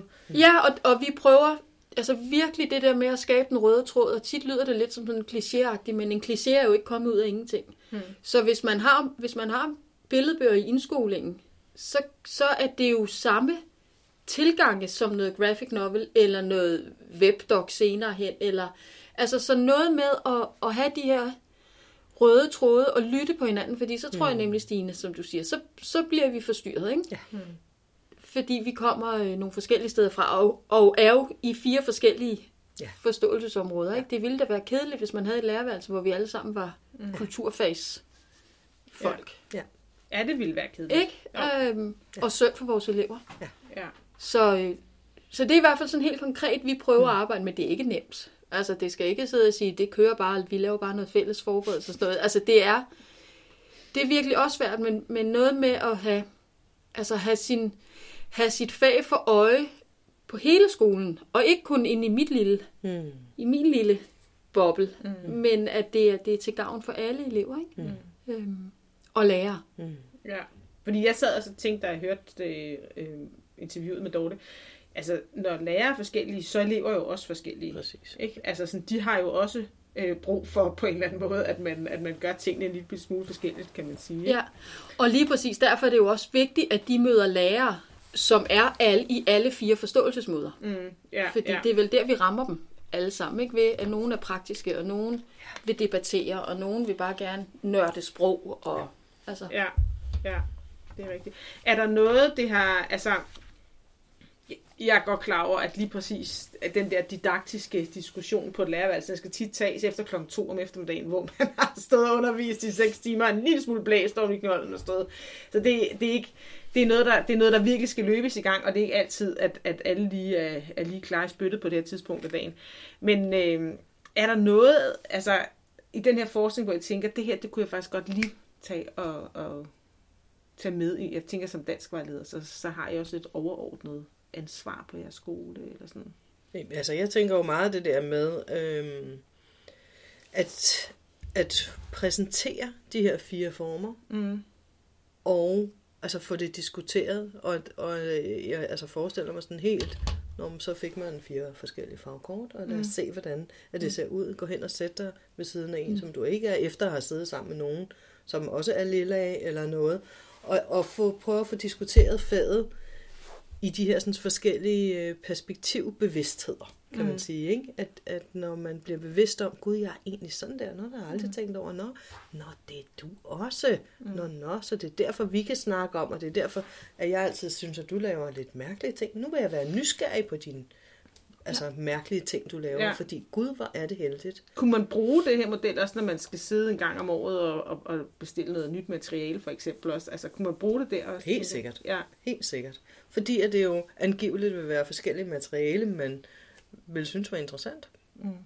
Mm-hmm. fordi øh, at det ligger, altså det er jo nogle forskellige øh, didaktiske forslag, der ligger i materialet, og altså måske det er også øh, forskellige romaner, man vil foretrække, og så videre, så videre. Så ja, bestemt materialevalg kunne også tages på den her måde. Ikke? Mm.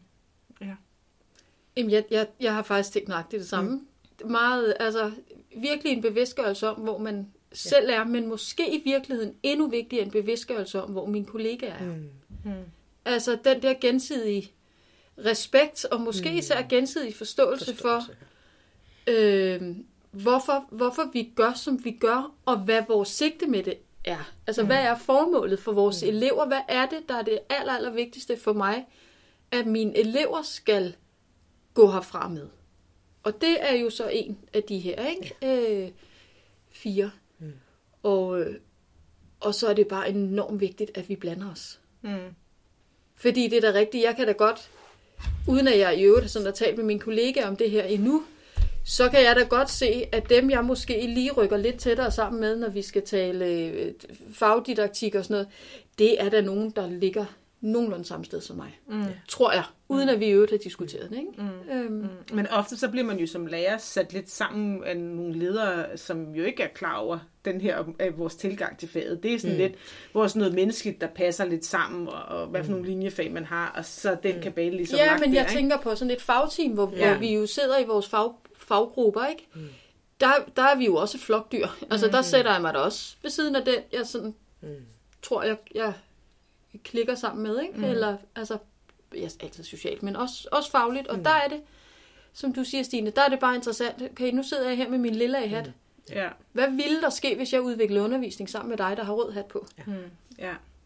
Jeg synes, jeg har fået det ud af det, at, at min mur for, for at kunne argumentere for mit eget fag, den mødte jeg ekstremt hurtigt. Mm. Altså, jeg havde ikke mm. rigtig, jeg havde simpelthen ikke et billede af, hvad var jeg egentlig for en lærer, og hvordan kunne jeg legitimere det mm. i forhold til mine kollegaer. Mm. Øh, og det synes jeg er virkelig, virkelig rart, det her med at finde ud af, hvem er jeg, og hvilke værdier ligger i den undervisning, og hvilke metoder ligger der i undervisning. Så jeg havde rigtig meget lyst til at dykke, dykke længere ned mm. i det. Øh, altså få, få flere argumenter for, hvorfor er jeg egentlig praktisk musisk i min tilgang til mit fag. I, så jeg kan få flere argumenter for, hvorfor jeg er det. Og det skal ikke være en diskussion om, hvad der er rigtigt og hvad der er forkert, men det er mere i forhold til, så jeg bliver sikker i min metode. Øh, fordi vi har fået en masse at vide omkring den her metodefrihed, men vi har aldrig rigtig fået at vide, hvad er metoden så? Er det ikke rigtigt? Eller sådan, Nej, altså, eller, ja, og, og, og hvad indebærer metoden? Altså, vi, vi, vi, vi, vi vil have vores metodefrihed, og den skal vi også have.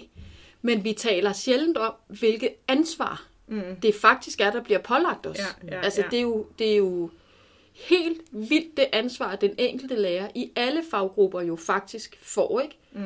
Øh, fordi vores elever, de bliver undervist så forskelligt og i så mange forskellige ting, men de skulle jo alle sammen forhåbentlig gerne gå ud som hele mennesker. Mm. Og tænk, det, nu kan man nærmest få sådan et ærefrygt, ikke? tænker jeg som dansklærer, ene kvinde, mm. Står med det ansvar at få nogle elever, jeg så har i dansk i tre år. Ikke? Måske uden at blive udfordret på det. Altså uden at der er en kollega eller en leder eller en eller anden, der kommer ind og siger, hvorfor gør du det? Mm. Fordi, Uden at være kritisk. fordi det spørgsmål skal sikre, at man tænker ordentligt efter. Ikke? Er, ja. Ja. er det nu det rigtige? Ikke? Er det Ja. de rigtige tekster, jeg har valgt? Eller Ja. hov, havde vi i virkeligheden en klippe lektion Nå, det var egentlig det, jeg havde, jeg havde regnet med, at vi var i gang med at fortolke, men måske ja. fik vi bare klippe klistret. Ja, Altså, måske var der, havde jeg glemt fortolkning i den ja, her det er det. proces, faktisk. det er det. Ikke? Det er ja. nogle pæne billeder. Ja. Og, og når vi bliver, når vi bliver sådan styrket i vores egen lærerforståelse, så, så kan vores argumentationer, vores begrundelser for vores didaktiske metoder jo også virkelig, altså så holder de jo. Ja. Mm. At, at det gør jeg, fordi men jeg synes nu, Sten Stensen blikker er god. Men Hvorfor synes du det? Men det synes jeg bare, han er. Men altså, Ja. men vi kan jo virkelig blive opkvalificeret i vores Ja. faglige snakke med, med, Ja. med hinanden. Mm. Mm. Og det er da sindssygt vigtigt, for ellers Ja. så, så kan jeg jo læse Sten Stensen blikker fra nu af til jul, ikke? Jo, jo, men, men Stensens blikker kan du læse inden for alle Ja, om, præcis. forståelsesområder. Ja, ja. Jo, ikke? Men det er jo Ja. den her måde, hvordan du vælger ham, hvordan du Ja. bruger Ja. ham, og hvordan Ja. elevernes tilgang til Ja. ham er og sådan noget. Ja. Ikke? Ved I hvad? Tusind tak, fordi I havde lyst til at øh, mødes med mig en øh, sen eftermiddag i november. Hanne, jeg synes, noget af det fede ved at lave sådan en podcast her, det er jo det her med at nå ud til vores kollegaer ude i skolen og med noget, med noget vigtig forskning, som kan bruges derude. Og det synes jeg virkelig, dit interview med, med de to dygtige dansklærer her viste, at uh, Dorte Carlsens forskning, den, uh, den er der brug for derude. Mm. Og den kan vi faktisk uh, tale længe om som dansklærer. Ja, og jeg, altså, da jeg først læste om, øh, om den her forskning og øh, hørte dit interview, jeg hørte det et par gange, øh, vil jeg godt sige, der følte jeg lidt, okay, det her, det har jeg virkelig manglet. Jeg har tit stået i, øh, i et, øh, et, et fællesskab med nogle andre danskere, og jeg har tænkt, okay, jeg gør det ikke helt på den måde, som de gør det, eller øh, den og den gør sådan, og jeg gør sådan. Men jeg kunne ikke ligesom få den her diskussion i gang, eller få det op på et højere niveau. Tit så blev det sådan lidt noget negativt, at vi var forskellige.